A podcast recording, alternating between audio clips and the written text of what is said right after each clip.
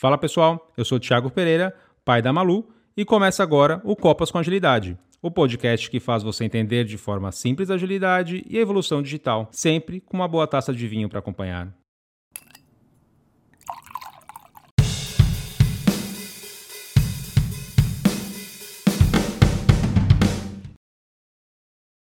Fala pessoal, voltamos com mais um Copas com Agilidade e hoje meu convidado é meu amigo Felipe Steffen. Qual que é a ideia do episódio de hoje?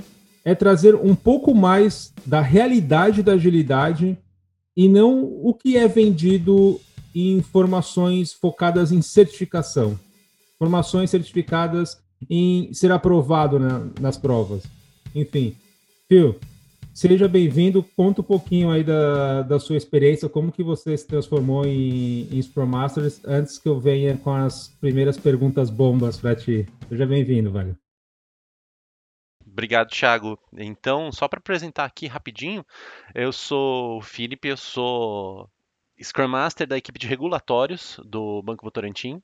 E eu acho que quem já trabalhou com a parte de bancos e regulatórios sabe muito bem que a complexidade que é para a gente conseguir trazer o Scrum by the book para atuação, né? Mas vamos lá. É, só para dar um, um, um, overview de como que eu, eu cheguei a ser Scrum Master, eu acho que você vai ter que, você vai ter que cortar isso aí, hein, Thiago? Porque eu fui, eu me tornei Scrum Master por culpa sua. Eu lembro muito bem que eu tinha entrado na, na sua equipe como desenvolvedor. E, e aí a nossa equipe começou a crescer, assim, exponencialmente, vários projetos entrando, e aí você precisava de alguém para cuidar da parte de coordenação aí do, do projeto, né, para fazer as coisas andarem. E então foi aí que você começou a me mostrar um pouco do, do Scrum, do Kanban, e eu fui direcionando para essa área.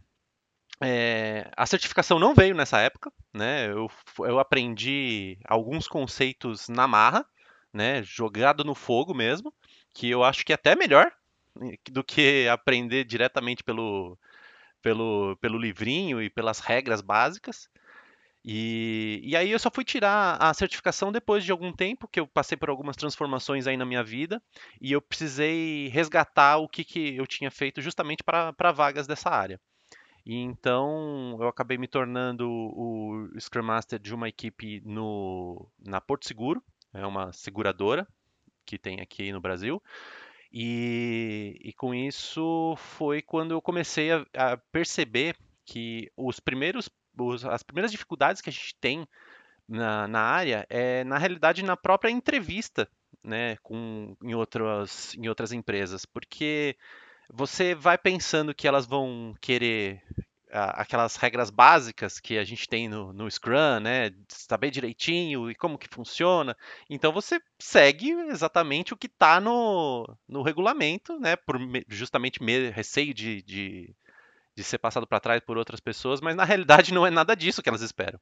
Elas esperam entrega, elas esperam conhecimento, elas esperam é, causas que você já tenha conseguido solucionar. E, cara, qual que foi o primeiro baque, assim, quando você, beleza, você foi aprovado, você teve essa percepção que, porra, peraí, os caras não querem a certificação com a pedindo a certificação. Qual a principal diferença que você teve quando você, ok, foi aprovado e você chegou num time? Qual que foi a sua sensação quando você, você teve a sua primeira experiência oficial como Scrum Master? Cara, eu acho que é, é a mesma experiência em todas as, as empresas, tá? É, nenhuma, nenhuma segue um padrão. Então, você precisa se adaptar na realidade de cada empresa. Por exemplo, na, na Porto Seguro, por exemplo, até tinha uma certa liberdade para você conseguir atuar como você queria, né? montar as sprints da maneira que você queria, fazer é, integrações do jeito que você queria. Mas aí batia num, num nível acima, que é a gerência, que aí eles pedem os relatórios, eles pedem uh, toda tudo, tudo aquilo que já continha antigamente no Waterfall, né? Status report, é, é, gráficos e etc. E tudo isso você acaba quebrando um pouco, né? Essa visão que você tem da, do, da agilidade que é, desculpa, na minha visão é fantasiosa hoje em dia. E, mas a gerência quer realmente dados é, palpáveis. É uma situação complicada, ainda mais nesse processo de transformação que as pessoas, que as empresas amam utilizar essa, essa buzzword, quando eles esquecem que o correto seria evolução digital, né? Porque é pouco a pouco, é numa velocidade que, que é vendido no mercado de treinamentos, por exemplo, e quando chega de fato, não, não é nada disso, não é nada disso. E além dessa questão de manter algumas questões do, do waterfall, como os estados de porte, etc., qual o maior desafio para um Scrum Master que está começando a carreira e entra, por exemplo, no mercado banco, que é onde você está hoje, que já é conhecido por ser um mercado muito tradicional, muito conservador? Quais os principais desafios, assim? Ainda bem que você colocou no plural, porque realmente não é só um desafio, são vários. Em primeiro lugar, é a cabeça de que a gente pode fazer entregas contínuas. Né? Dá para a gente ir quebrando as coisas e entregando em partes. É, outra, de que a, vai ter muito, muita dúvida, principalmente das áreas que não são de informática e de projetos. Então, trazer o pessoal que seria o cliente, no caso, que seriam é, as áreas, sei lá, de, de finanças, de, de seguros, de, é, é muito difícil para eles entenderem a dinâmica de um, de um projeto em, em, questão de agilidade, né? seja, seja ele um Scrum, seja ele um Kanban porque eles acham que eles, eles aparecem na, no início, né, falando, ó, oh, eu quero isso, isso, isso, e só vão aparecer lá no final quando, quando você entrega. Quando na realidade não, a gente precisa deles muito mais tempo envolvidos aí, justamente para a gente não fazer besteira no meio do caminho e ter problemas de dificuldade de comunicação. Dificuldade de comunicação eu acho que é o, o, o principal deles. O cliente acaba não, não compreendendo que ele tem é, papel no meio junto também, né? Não, não é só ele demandar aquilo e, e não ter conversas, e não ter entendimentos, e não ter esclarecimentos. Então eu acho que essa é a maior dificuldade. E dependendo do banco, né? A gente aqui no Brasil a gente está com bastante com uma evolução bem, bem gostosa nessa parte, mas dependendo do banco, você bate muito na questão de hierarquia. Né? Muita gente ainda acha que eu que mando, eu que quero assim e vai ser feito dessa forma. Então não fica aberto a, a, a novidades. Essas pessoas ainda não, não entenderam como o mundo mudou, né? Que você tem que fazer a coisa muito mais de forma colaborativa, porque a garantia do resultado, quando as pessoas forem fazer, além de ser melhor, ela é muito mais consistente, ela é mais sustentável, né? Do que simplesmente vou fazer por fazer e qualquer ventinho aparece e derruba aquilo que foi feito. Faz muito sentido. E o papel do cliente, que não é simplesmente estou aqui demandando, pedir, daqui a seis meses eu venho, venho ver como é que está a casinha. É uma, uma coisa. Até, até lembro, você comentando assim, eu até lembro de um de uma questão que eu tive uma conversa com, com uma das pessoas com quem atuei, não vou falar qual que foi o lugar, é, que o meu gerente ele virou para mim falando que o, o cliente estava reclamando, o cliente já tinha trabalhado uma época como, como desenvolvedor e ele falou: Ah, na minha, na minha época, quando eu fiz isso, é, eu peguei, já fiz logo em duas semanas, já, já resolvi tudo e tudo mais. Daí eu virei para ele e só falei uma coisa: É, ele fez tudo isso em duas semanas e a gente está precisando refazer tudo que ele tinha feito. É, é exatamente. É, e, e, infelizmente isso, eu acredito que esse é o mais comum, principalmente nessas, nessas empresas que estão nesse momento de essa mudança, vamos dizer assim. Algumas, é, essa é uma questão interessante. Tem algumas que querem de fato mudar, outras só querem usar o buzzword para falar inovação, mas na hora que quer inovar, mas quer inovar dentro de uma zona de conforto, que é muito complicado, porque você não quer que as pessoas errem. Porra, como é que você, como é que você vai querer inovar se você não dá espaço para as pessoas errarem? Puta, é, é muito complicado isso. É, um, uma frase que eu gosto muito da agilidade, é, algumas pessoas não gostam, mas eu, eu acho perfeita, que é justamente o, o foco de tudo isso, que é, é erre rápido e corrija rápido. Então, é, é, é, por isso que eu tento sempre trazer o cliente junto para mostrar para eles o que, que a gente já desenvolveu, para ver se a gente está no caminho certo. Se não está no caminho certo, ok, vamos corrigir. É isso, é isso. Ô, Phil, e vamos lá, pensando.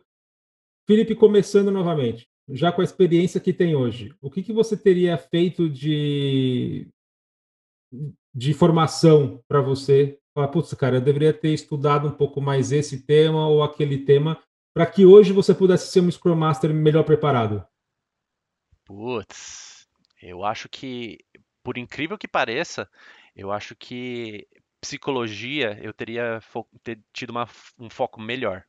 Porque as, muitas das vezes do, dos problemas que a gente tem não se tratam de problemas técnicos, e sim de problemas comportamentais é, comunicação que você falou no começo e a questão do problemas comportamentais. comportamentais. Eu acredito que muitas das coisas que chegam para ti, isso para boa parte dos, dos agilistas, é alguma reclamação, algum desconforto da, da pessoa. A gente acaba trabalhando mais com psicólogo do que aquela pessoa que vai falar com um arquiteto, que faz parte do trabalho, claro, mas nem sempre nós estamos preparados para simplesmente só ouvir a pessoa sabe, o momento de falar a palavra certa na hora certa para a pessoa.